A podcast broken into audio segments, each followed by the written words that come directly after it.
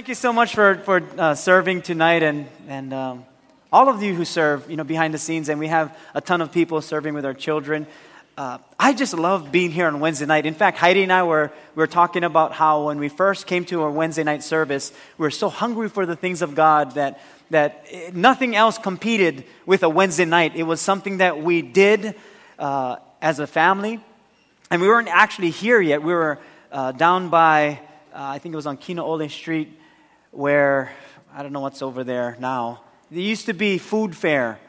There was a, a supermarket in that area, but I remember when our church was there, every Wednesday we would, we would look forward to our Wednesday night midweek service because we knew God was calling us to something more than just being attenders. He, he wanted us to serve Him. And it took us uh, it's like another commitment for us to say, Lord, then we're going to press in. So I just want to thank you for being here tonight and, and just making the effort to, being, uh, to be here. Because you could be doing anything else, but you choose to be here tonight. So uh, thank God for that, and He's always preparing us. Tonight, we're actually in a series talking about the Word versus the world. And when we say the Word, what we're talking about is the Bible. Because we're going to have that competition all the time. The world is always going to pull us away from God. The Word always pulls us toward God. So you're always going to have those differences. Tonight we're going to be going through some scriptures. So if you have your Bibles, you can open it up uh, to the book of Proverbs, chapter 4. And we're going to start in verse 23. If you don't have your Bible, you have a smartphone, then use that uh, app if you have one. And Proverbs 4:23. You know, in the world, we always see a lot of the junk that's happening in our world because of the news, uh, people sharing, you know, different things that are happening around the world. And so we see the battle between the Word and the world. But as we talk about the Word of God, we want to learn what it means to do this thing that we call daily devotions. Now, some of you understand what daily devotions are, some of you kind of have an idea.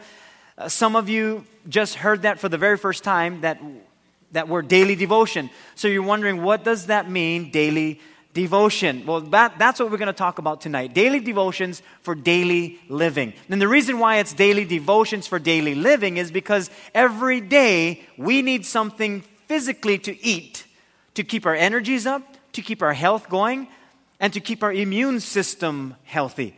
So we eat certain fruits and vegetables, certain foods. We, we stay away from certain foods so that we don't gain weight, so that we don't become unhealthy. And so we do that uh, physically, but the question is, how do we do that spiritually? There's a book um, out called The Divine Mentor. It's actually from Pastor Wayne Cordeiro, and it's a, it's a wonderful book on how to do devotions. It's called, the reason why it's called The Divine Mentor is because it's the Holy Spirit that is our divine mentor that guides us with the Word of God. And in the Word of God, you're going to find many other mentors in there. You're going to find King David in there. You're going to read about the disciples. You're going to read about Jeremiah, Moses, all these biblical characters. They learn through wisdom and consequences about the things of God. There's not one person in the Bible that you're not going to be able to relate to. In other words, whatever you and I go through, we can always find someone in the Bible that we could learn from because they're going through the very same thing you and I will ever go through. So it's in the Word of God. The Bible says it like this in Proverbs 4:23. It says, "Guard your heart above all else, for it determines the course of your life." See, every every single person devotes their time and energies into something or, or something or someone, like a relationship for various reasons, it could be out of necessity or, or maybe they have a passion for something. But daily devotions, which is devoting time and energy into the Word of God and journaling, allows us to strengthen our lives for daily living.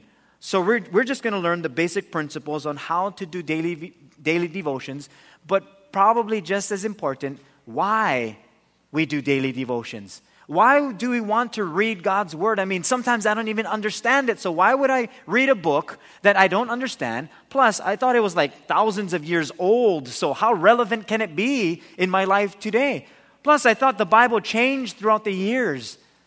I thought there were different translations, so which one is the right one? And so, with doing daily devotions, you may have all these different questions, but I want to bring it back down to the simple basics. And it's this there is no other book that is inspired by God. No other book in the entire world. Every book that has been written, every book that will be written, no other book has been inspired by God Himself, which means God breathed. That's His very breath into His Word. And even from the original manuscripts to what we have today in the different translations, the different translations are so that those of us who speak a certain way, we can understand. New Living Translation. It's at a different grade level. I think it's second and third grade reading level. Some of us read at a second grade reading level. And that's not a bad thing, it's just that we're not at a seventh grade reading level. New American Standard is at a different grade reading level, different way of speaking for us to understand. So it's not that we have different translations that really throw out the entire uh, uh, manuscripts of God or the, the, the original manuscripts. It's in a way that we can understand today. Well, some people say, well, you know, it was the King James Version that is the, that's the right version to read. Yeah, but not everyone speaks like that or can understand that way. Plus, the King James Version is not the original version anyway. It was in Hebrew and Greek. So if you can speak Hebrew and Greek, then you're that much closer to the original manuscripts. But we have these translations so that we can understand God's word that much greater today. I want to read a, an excerpt from this book, The Divine Mentor. And if you want to uh, pick one up, you probably can get it online. I'm not sure if we have it in our bookstore, but uh, you can also, if you have a like a Kindle or a what else do they call it? Kindle Fire, or if you have an app on your phone, you can download the electronic version. But it, it reads this in chapter 1 One fine summer day in 1606, in a grove of towering sequoias in a place that would become known as California, a tiny seedling poked up through the soil, drawing energy from the filtered sunlight of the towering sentinels. The infant lifted its miniature arms to the light and warmth that had awakened it. A year later, as the seedling turned sapling, the London Company established the Jamestown settlement in Massachusetts. A year after that, as the sapling became a young sequoia, an adventurer named Samuel de Champlain founded Quebec City in New France, a territory that would one day be called Canada. After three more years, when the sequoia's top was 11 feet above the forest floor, a group of scholars released an, in, an elegant English translation of the Bible that would be known as the King James Version. In 1618, when the tree was nearly two stories high, Europe became embroiled in a conflict that history books would one day call, one day call the 30 Years' War, the 30 Year War. As the tree continued to grow, America became a nation, fought a civil war, joined Europe in fighting two world wars, put men on the moon, and suffered at the hands of terrorists on September 11, 2001. Though all of those events spanning centuries, through all the events spanning centuries, the seedling became a towering titan of the forest, soaring over 240 feet into the California sunshine. And then, just a couple of years ago, the tree fell to the earth in a thunderous crash. It was the first of Yosemite's magnificent sequoias to fall in many years, and the Forest Service authorized an investigation. What mysterious force had slain the giant? What would cause such a majestic tree to fall in this way? There had been no windstorms, fires, floods, or lightning strikes. The toppled tree showed no evidence of animal or insect damage. As park rangers and forestry experts examined the downed behemoth, they came to a startling conclusion. And here it was foot traffic. In an interview with CNN, Ranger Deb Schweizer explained that foot traffic around the base of the tree over the years had damaged the root system and contributed to the collapse. She added that park officials had now instituted a policy by fencing some of the oldest, largest, and most historically significant trees to keep the public from trampling the root systems of these giants. When I read that, I thought, boy, I don't know if we put protection around our root systems spiritually. Because isn't it true that we continuously have foot traffic around our lives every single day? With the things that come up that blindside us, maybe with our children, our family members, it could be finances. Now it's tax season, and some of you will get blindsided because you got to pay taxes. That's a huge hit. And when these things come up, if we don't have our roots protected, it's another foot that's trampled on our root system. And then it would be sooner than not, eventually, that just by anything, we would just fall and tumble to the ground because our root system was being trampled on for years, unless we have something that would protect us. That's what Proverbs 4:23 is saying. Above all else, you guard your heart because out of it flow the issues of life. You guard your heart for it determines the course of your life. See, whatever we put into our hearts is basically what we're going to be made of. It's like, have you ever seen these uh, nice cabinets? They look really, really good and they're super cheap. You look really good at them. It's not real wood, it's called pressboard and pressboard don't last too long. So you can put books on the shelf and it looks good for a little while, but then after a couple of years, you start to see it bend and bow. And then when you got to throw the thing away, it's so easy to topple because you just push the thing over and it just breaks apart. Because it's made out of pressboard, this cheap material that they blend together, and then they put this nice veneer finish on it or just this laminate to make it look like wood. So it looks like wood on the outside, but inside it's just it's just full of like glue and sawdust mixed together and different adhesives so that it, it looks like wood. But really, at the core of it, it's not even wood at all. And so we don't want to be press board material, we want to be oak tree material. Now, the thing about an oak tree, it takes years for an oak tree to develop, but it is the strong, it is a strong wood that you would want to build things off of.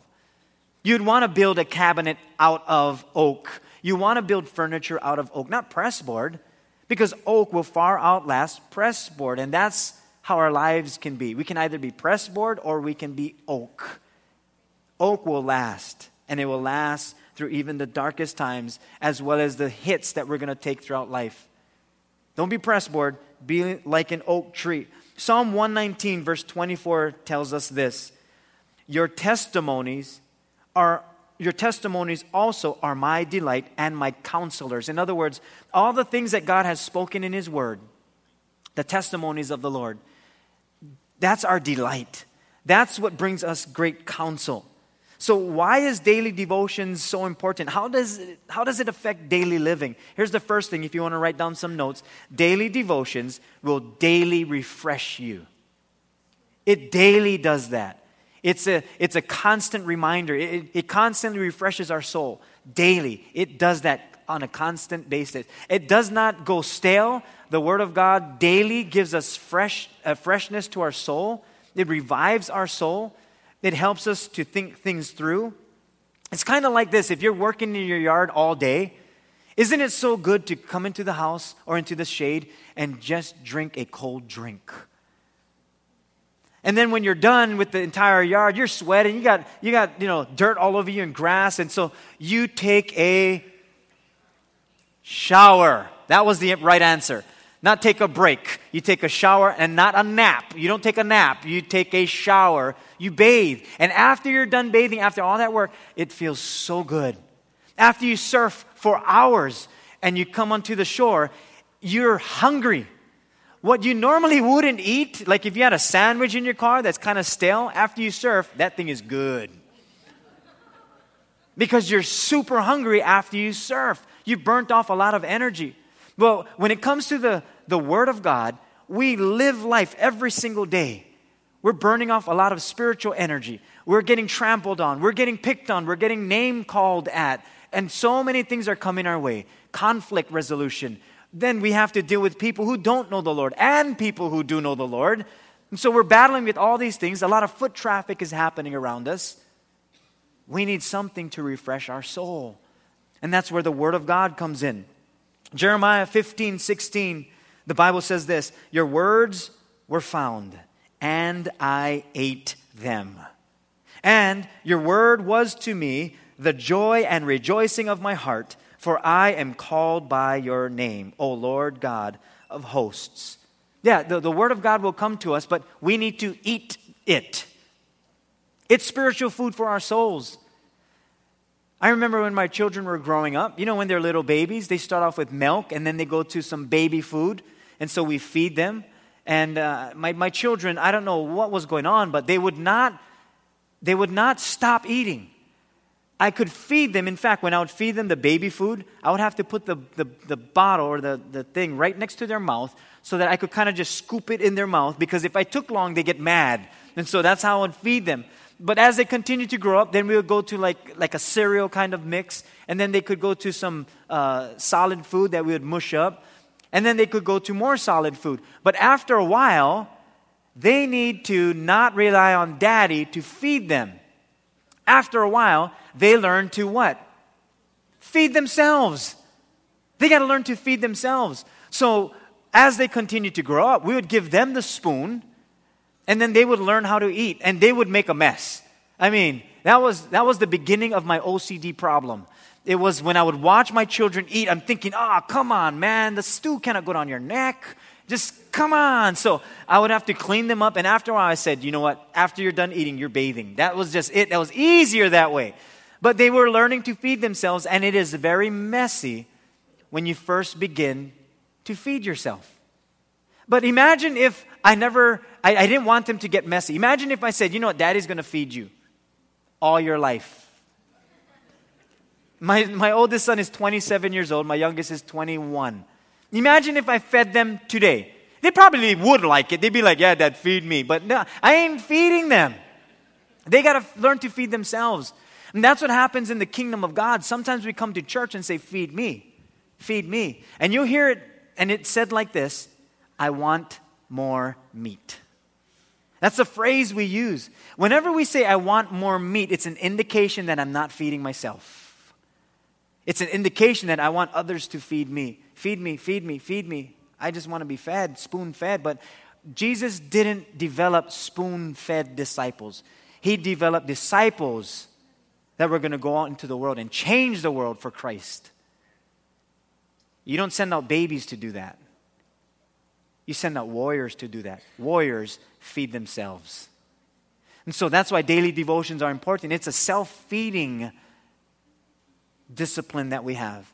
It's not relying on someone else. It's, Lord, I'm getting into your word, and then you're going to, I'm going to self feed because it's your word that feeds my soul. You're going to you're going to surround me with divine mentors throughout the Bible that's going to teach me even though they may be dead, we can still learn from them. In fact, in the book of Hebrews, chapter 11, verse 4, it tells us this By faith, Abel offered to God a more excellent sacrifice than Cain, through which he obtained witness that he was righteous, God testifying of his gifts, and through it, he, being dead, still speaks. He still speaks to us. And although the Word of God has everyone in it full of dead people, except Christ, because he's alive and well, the Word of God still speaks.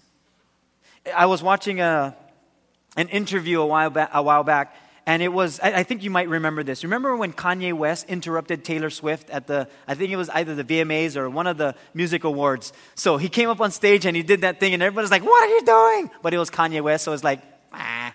So he, he interrupts her, and it was like a horrible thing. Beyonce saved the day. But then Jay Leno, when he had his Tonight Show, interviewed Kanye West, and he's asking him, you know, what are you doing, kind of thing. And but Kanye wanted to apologize, and he did. But then Jay Leno asked this question. He said, he said, hey, Kanye, what would your what would your mom say? And I was like, whoa, bringing in his mother. Like anytime you bring in a mom, game over. It's just, there's, there's no way out of it. Like, I'm going to tell Yamada, you're done. So when he said, and, his, and Kanye West's mom passed away. So when he asked that question, Kanye just paused and broke down and cried. And I thought, here's this man who, who portrays a tough exterior, is broken down, all because of one question about his mother who passed away. And I was wondering, I was wondering, when that question was asked, even though his mom passed away, he could still hear her speaking to him. I mean, I think we can all relate to that when we used to do dumb things growing up, and, and we, would, we would just about do something dumb, and we would think, oh, what is my dad going to say? What if I get caught? What is my mom going to say? Or even today, if we're going to do something and, and we've grown up in a culture or an environment where grandma said, don't you do that, or mom said, and they've passed on, we still hear their voice. We still hear them speaking. And that's just like the Word of God. All of these mentors in the Bible. Sometimes we think, well, I can't understand. Instead of trying to just read the Bible, try to understand people in the Bible. Relate to them because they're going to mentor. Even though dead, they're still going to speak. Psalm 34, verse 8 tells us, Oh, taste and see that the Lord is good. Blessed is the man who trusts in him. The Word of God is going to refresh us. You taste and see that the Lord is good. You do a self feeding discipline so that we can taste and see how good God is. See, we're, we're going to learn in two ways, and if you want to if you want to write this, you can. We're going to learn through wisdom and consequences. You and I should learn through wisdom. That's the best way to learn. Wisdom is the best way to learn. We don't want to learn through consequences, but yet we still do and we're still going to learn through consequences. Some of us, that's the only way we learn. As we say it here in Hawaii, hard head, learn hard way. if you didn't know it, now you know. When we're hard head, we learn the hard way. If we don't learn through wisdom, we're going to learn through consequences. Now, here's the difference between wisdom and consequences wisdom says, I apply before I make a mistake that I'll either learn from others or I learn the lesson and, I, and wisdom teaches me before I make the mistake. That's what wisdom does. Wisdom teaches me before I make the mistake. But here, here's consequence consequence demands that you make the mistake first, then you learn. That's what consequences do. Isn't it true that consequences is it teaches us and demands that we make the mistake first and then we go, "Ah, I shouldn't have done that." Why? Because you're dealing with the consequences. When I was younger, uh, I was probably about maybe 6 years old, 5 years old, and I was in the back of my grandmother's house and my my uncle was, you know, they were grilling um, fish and things like that. And then, you know when the charcoal is like all um, ashes already, but it's still hot, uh, I threw a marble in there. And then my uncle said, What are you doing? I said, I'm just playing with the fire. And he goes, You, you know that, that now you can't get that. I said, I can grab it. He says, You want to you wanna grab the marble? I said, I can get it. And he said, Okay, you want to get it? Go grab it. So I grabbed it, and you know when your brain just doesn't register right away if it's cold or hot? Yeah, that's what was happening in my brain. So I picked it up and I was thinking, this feels like really, really cold. And then it came really, really hot. And then I dropped it and I had a blister on my hand. So that's called consequence. So, consequence, the consequence that I learned was fire hot. Marble in fire comes hot too. Uncle says, grab marble grab marble, burn hand, no trust uncle. So that was the consequence side of it. Wisdom would have said, when my uncle said, it's going to be hot, don't, don't do that, wisdom would have taught me first, taught me the lesson that that's hot, then I wouldn't have to suffer the consequences. Some of us go through consequences and waste years of life rather than applying the wisdom of God because we don't understand how to do daily devotions.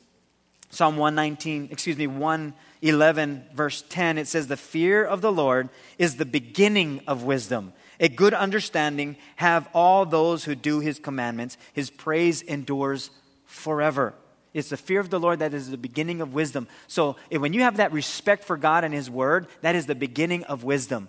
Pick up the Bible and read it because that's where wisdom is going to be given to us. Psalm 19, verse 7 tells us that the law of the Lord is perfect, converting the soul. The testimony of the Lord is sure, making wise the simple. The testimony of the Lord is sure, making wise the simple. That's why it's important when someone gives a testimony. In fact, we're going to hear three testimonies on Sunday with three wonderful people about how God has been working in their lives. And when we hear someone who gives a testimony, learn. When someone comes up and say, you know, I used to do this and uh, God turned my life around, don't say, oh, good for you, oh, great, yay, and do the exact same thing they used to do before they came to know the Lord. No, we learn through the testimonies. That's wisdom. And you can save years of your life going through pain and turmoil and headache when we learn through other people's mistakes when we learn from the testimonies of the Lord. As Ecclesiastes 4:13 tells us, it says, "It is better to be a poor but wise youth than an old and foolish king who refuses all advice." Have you ever been around a person who you know they're kind of uh, straying away or, or, making mistakes, and you're like, dude, don't do this. Sister, don't do this. They're like, I know, I know. I know already. I know. I know. I know. I used to go to church. I know the things of God. I know already. I know. And then you just watch their life. You're like, you know? You know? You don't know. But now they know. Why? Because they learned through consequence. But we can't change people. We can't force people. But what we can do is we can go back to the Lord and say, What is the best way for me to learn? It's through His Word, it's through wisdom. It's so that we can apply it. John 15, 3 and verse 7 says, You have already been pruned and purified by the message I have given you. In other words, the words that I've given to you, you're already clean. But if you remain in me and my words remain in you, you may ask for anything you want and it will be granted. In other words, when we stay connected to Christ, apart from Him, we can do absolutely nothing. That's what daily devotions do for us. It refreshes us. There's a second thing daily devotions teaches me how to hear and know God's voice. That's what daily devotions do. Now, in the beginning, just like any relationship, when you first get to know someone, you're beginning to know them and hear them. You're beginning to learn what their voice sounds like. You're beginning to learn their, their, their history, their culture, who they are. It takes time to get to know someone. And the same as God's Word, it takes time to get to know God through His Word. But you don't give up because you don't understand. When you first met your spouse or, or a good friend, you don't give up because you don't know them. No, you continue to spend time with each other so that you get to know each other. That's where many marriages fall apart, is the moment they get married, they say, Oh, no need date. I got him already. No need date. We're good to go. And so the things we used to do, we no longer do. That's why everything falls apart. And so it is with the Word of God. Stay hungry for the Word of God. This is the only place you should act like you're starving. It's with the Word of God. Now, you can go overboard and just be in the Word of God eight hours a day, and if you need it, then that's between you and the Lord. But really, it's, Lord, what are you saying to me today? Even Jesus said that's how you're supposed to pray. Give us this day our daily bread. This day. What are you giving me today? You know, life is busy. We understand that. Did you know that you can see Jesus on the run? Like if you're running, you see people say, Hey, how's it? Hey, how's it? You can run. You can even drive by people and say, Hey, and we do that. We wave.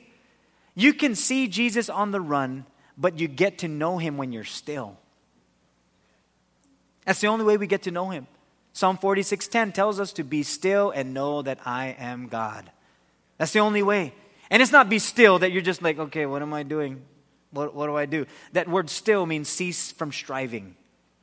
Because in life, we're going to continue to strive to be better, to be the best, to, to climb the corporate ladder, to get more money, to get more things. We're going to strive.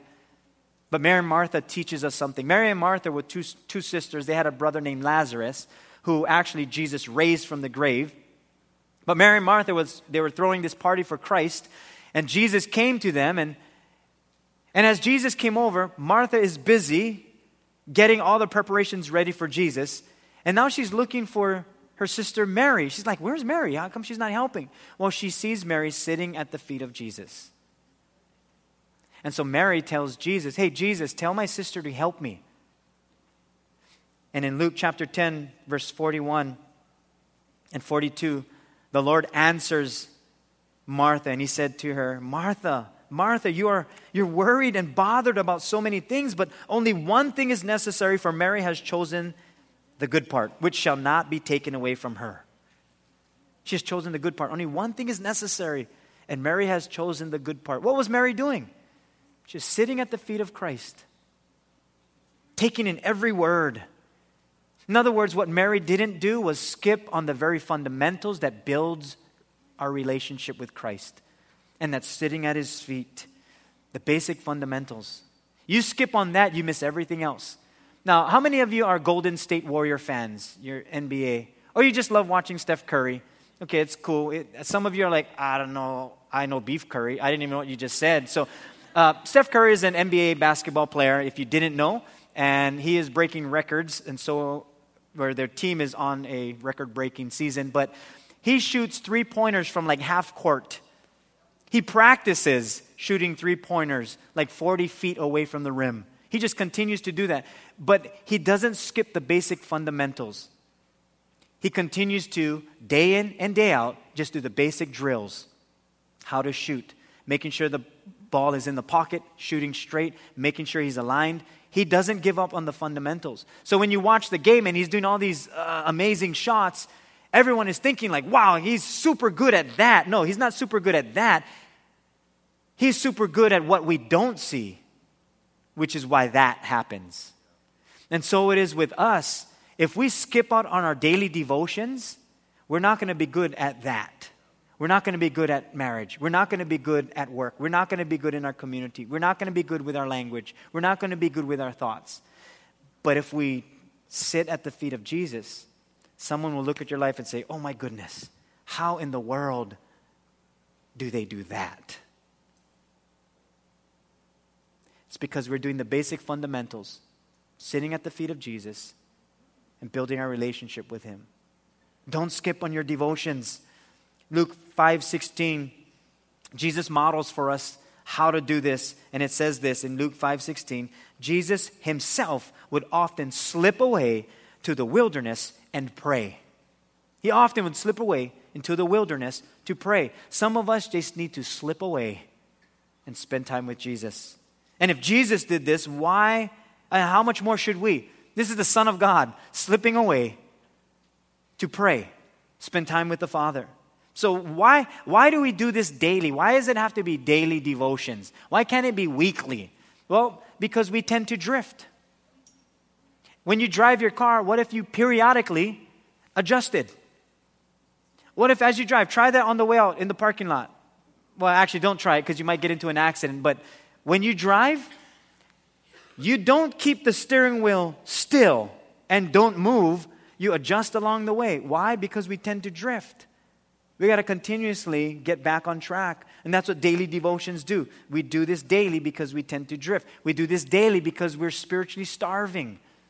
We eat daily, physically, at least three times a day. Some of us six or ten. Sometimes we're so busy we eat once a huge meal. That's not healthy, too.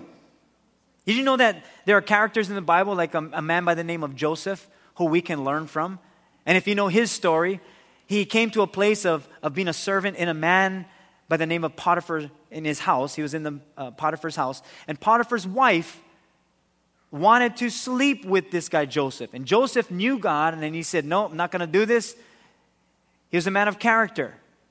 And so when he found himself alone with, this, with Potiphar's wife, and she tried to attack him, to take advantage of him, he ran from her. And I thought, that's what we need to learn that, that Joseph will speak to us that when someone is flirting, you don't receive that, you run. You go in the opposite direction. If you're married and someone's flirting with you, don't take it like, I still get them. No, you run. You don't receive that. Now, if you're single, that's different. But if you're dating and you're, or you're married, and you don't mess with that stuff. And Joseph ran. You can learn from him. Abigail, who uh, was a wife of a man, uh, his name was Nabal, or Nabal, however you want to say it. He wasn't a good man, he was mean. But then he eventually died. But before he did, there was a conflict between his men and, and David's men before David became king.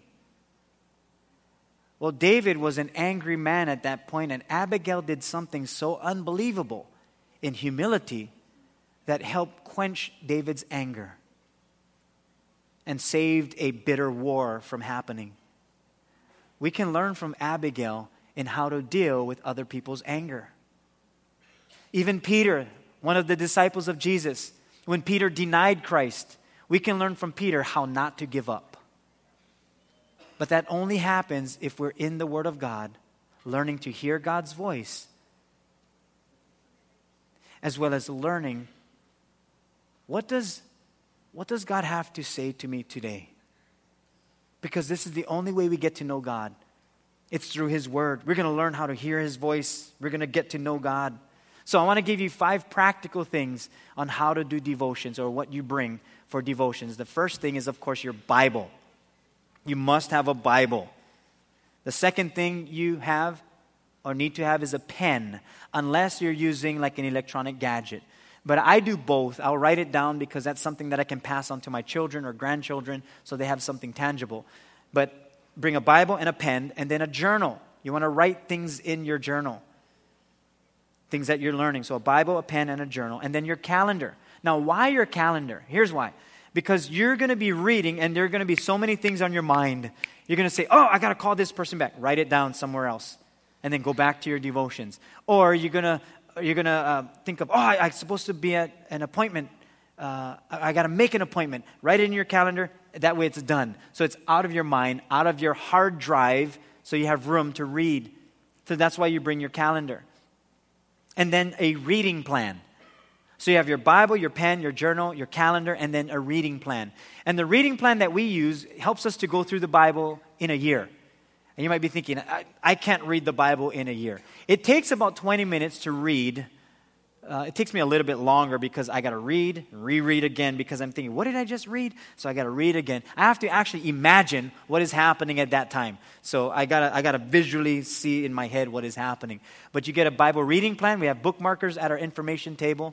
Uh, we might have some right at the back after service. I'm not sure, but that reading plan will help because every day we read through Scripture and then we can journal on it. If you need a journal, go to our bookstore on Sunday or early on Wednesday nights, and then you can pick one up, and it'll help you and teach you how to do what we're talking about tonight. And then we use an acrostic S O A P. And this was developed by Pastor Wayne. It's a simple way for us to remember the scripture.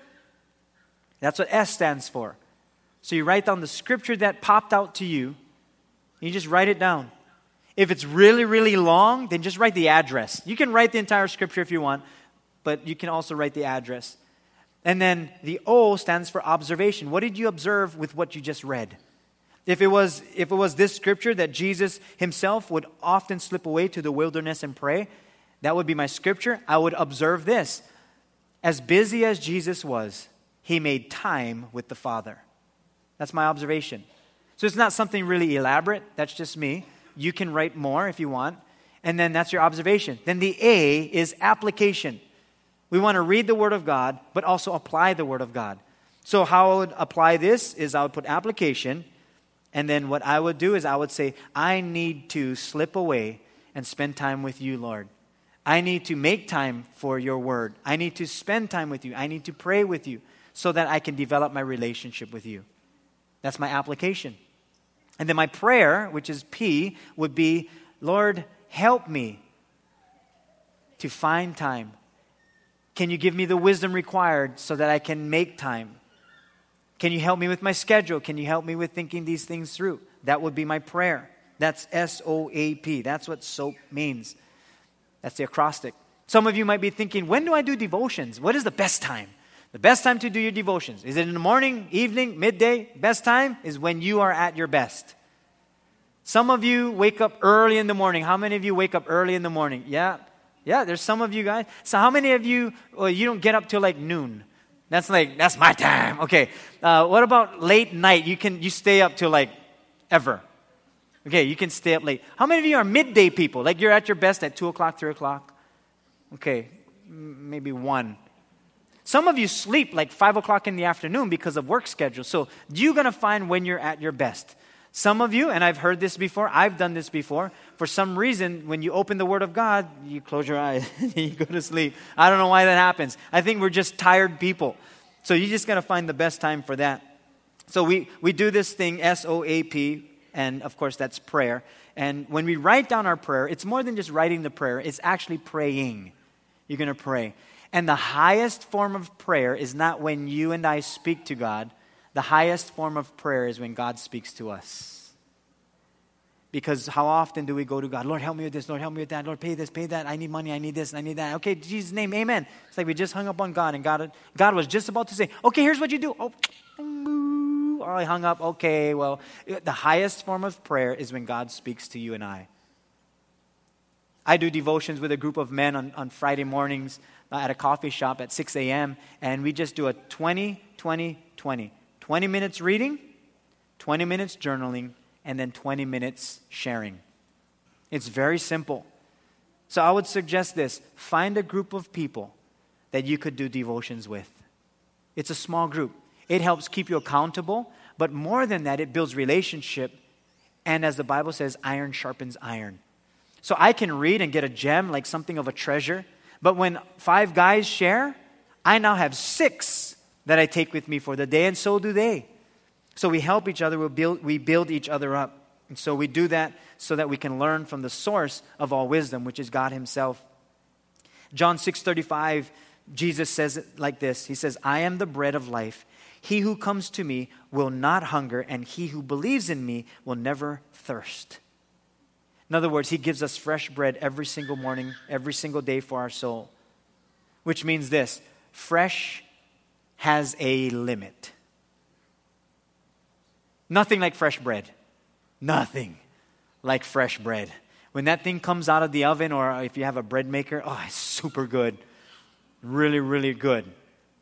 You don't want 10 day old bread, 15 week old bread.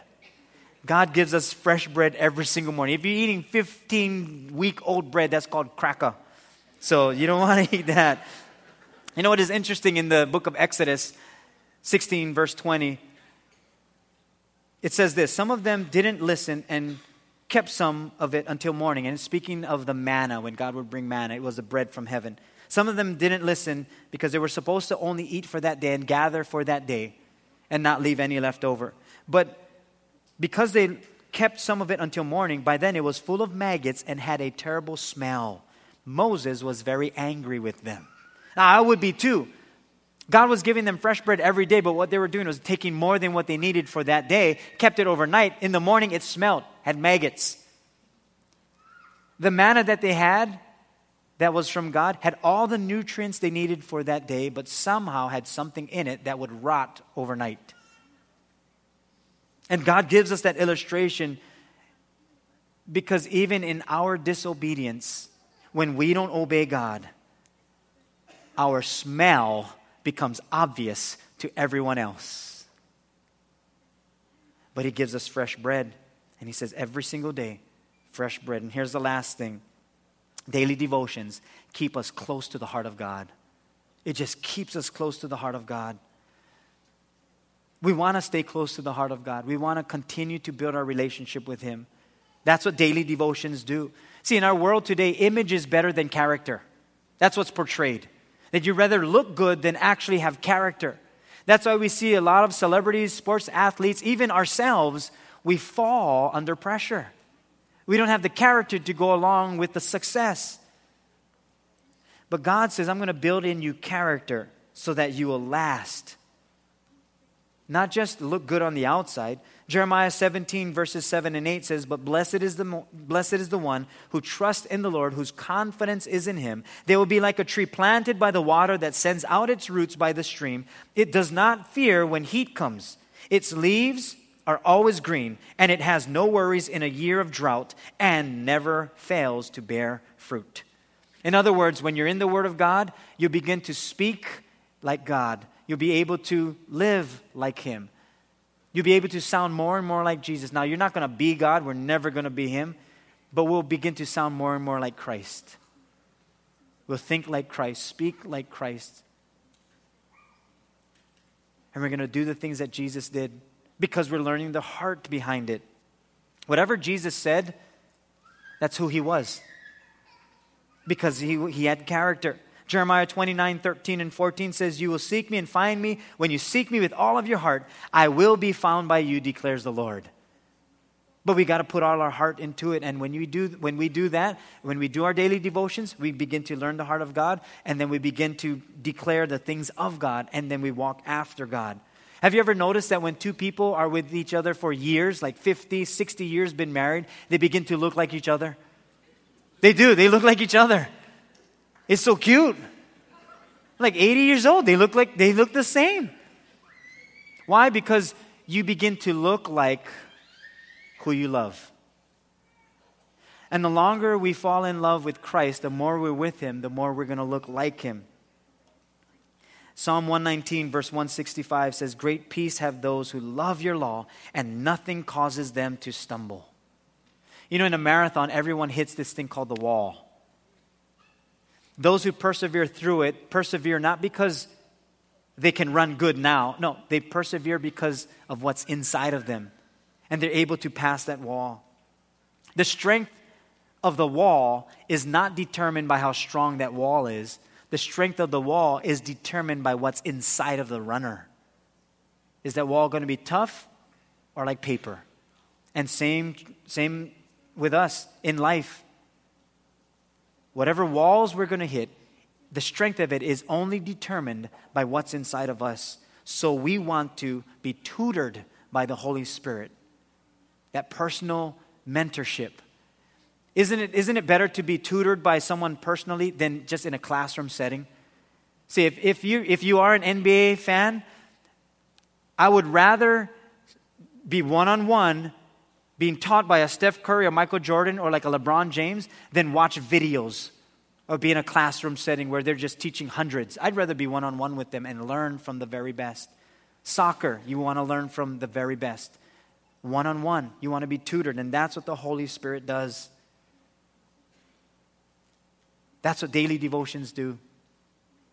We were on Oahu and uh, we were at this red light, and you can turn on a red light on some of them.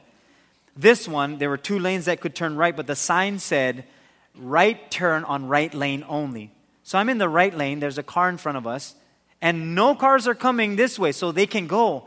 And I'm so impatient, I'm thinking, you can go. Like, this is one of my biggest pet peeves right turns when you can, and they don't, and they're waiting at the red light. And I'm ready to honk my horn, but I'm thinking, no, no, be patient. Plus, what if this person goes to church and they be asked the pastor? So I want to represent you, Lord. And it's not a sin to honk your horn, okay? So, but I'm just sitting there. And then after our light, when our light turns green, that person goes, and I'm thinking, if they only knew what the rule book said, they would have been freed to go. They would have been free to go. Sometimes we think if I know the Word of God, I'll be imprisoned. It's opposite. When you don't know the Word of God, you're, you're trapped because you won't know what to do. You won't know when to go. But when you're in the Word of God, then you're free. As John 1, 1 John 5 3 says, Loving God means keeping His commandments, and His commandments are not burdensome. See, with, with the Lord, it's, it's not a program that we're doing, it's actually a process. I want to close with this scripture. Acts 4:13 and, and here's why I want to close with this because we can get stuck into a so-called reading program but it's not a reading program it's actually a process we can get caught up in the spiritual things that we know all the spiritual things. We can actually call uh, Glenn to the keyboard. But we can get caught up in all the spiritual things and, and be so super spiritual that we're no earthly good. So here's what balances us out. This is in Acts 4:13. The members of the council were amazed when they saw the boldness of Peter and John, for they could see that they were ordinary men with no special training in the scriptures. No special training in the scriptures. They also recognized them as men who had been with Jesus. See, the goal of us doing devotions is not to sound smart, it's not to do a check off list, it's not to tell people we're in the Word of God. It's so that we look more like Christ. So when people see us, they recognize that that person has been with Jesus Christ. I want to encourage all of us to start daily devotions or continue in it because that's our goal. Our goal is so that people would see Christ in us. This year, we call it the year of harvest for our church. That many would come to know Jesus as Lord and Savior. That we're going to, we're going to work hard, we're going to labor. That we're going to, we're going to learn and grow together. And God's going to bring a harvest. And He has been doing that already. But we do this together. And the reason why I want us to do devotions together and and do the bookmarker. Again, it's not a law, so it's not like you have to. The only reason why I encourage you to do so is so that we're all on the same page, learning together. And when we're learning together, we become stronger as a church. We become stronger as a community. So that every single day, as we're daily devoted to Christ, we'll be able to live for the Lord daily. Amen. Would you pray with me? Would you bow your heads for a moment? Lord, I'm so thankful that we get to learn from you. You are the one who mentors us, you, you, you teach us. And so we want to learn from you. We want to spend time with you every single day because you give us fresh bread. You help us with the choices that we need to make. That's what daily devotions do. It helps us to hear your voice, to learn what you sound like, and to get to know you. It may take years for us to understand, but it'll be so worth it when we begin to understand even more.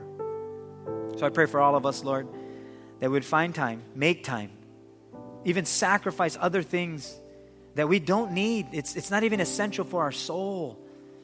In fact, some of the things we do is actually tearing us apart, it's ruining our soul. But your word revives our soul, it refreshes us. And so help us to be just like you, to slip away often and go to a place where we pray with you.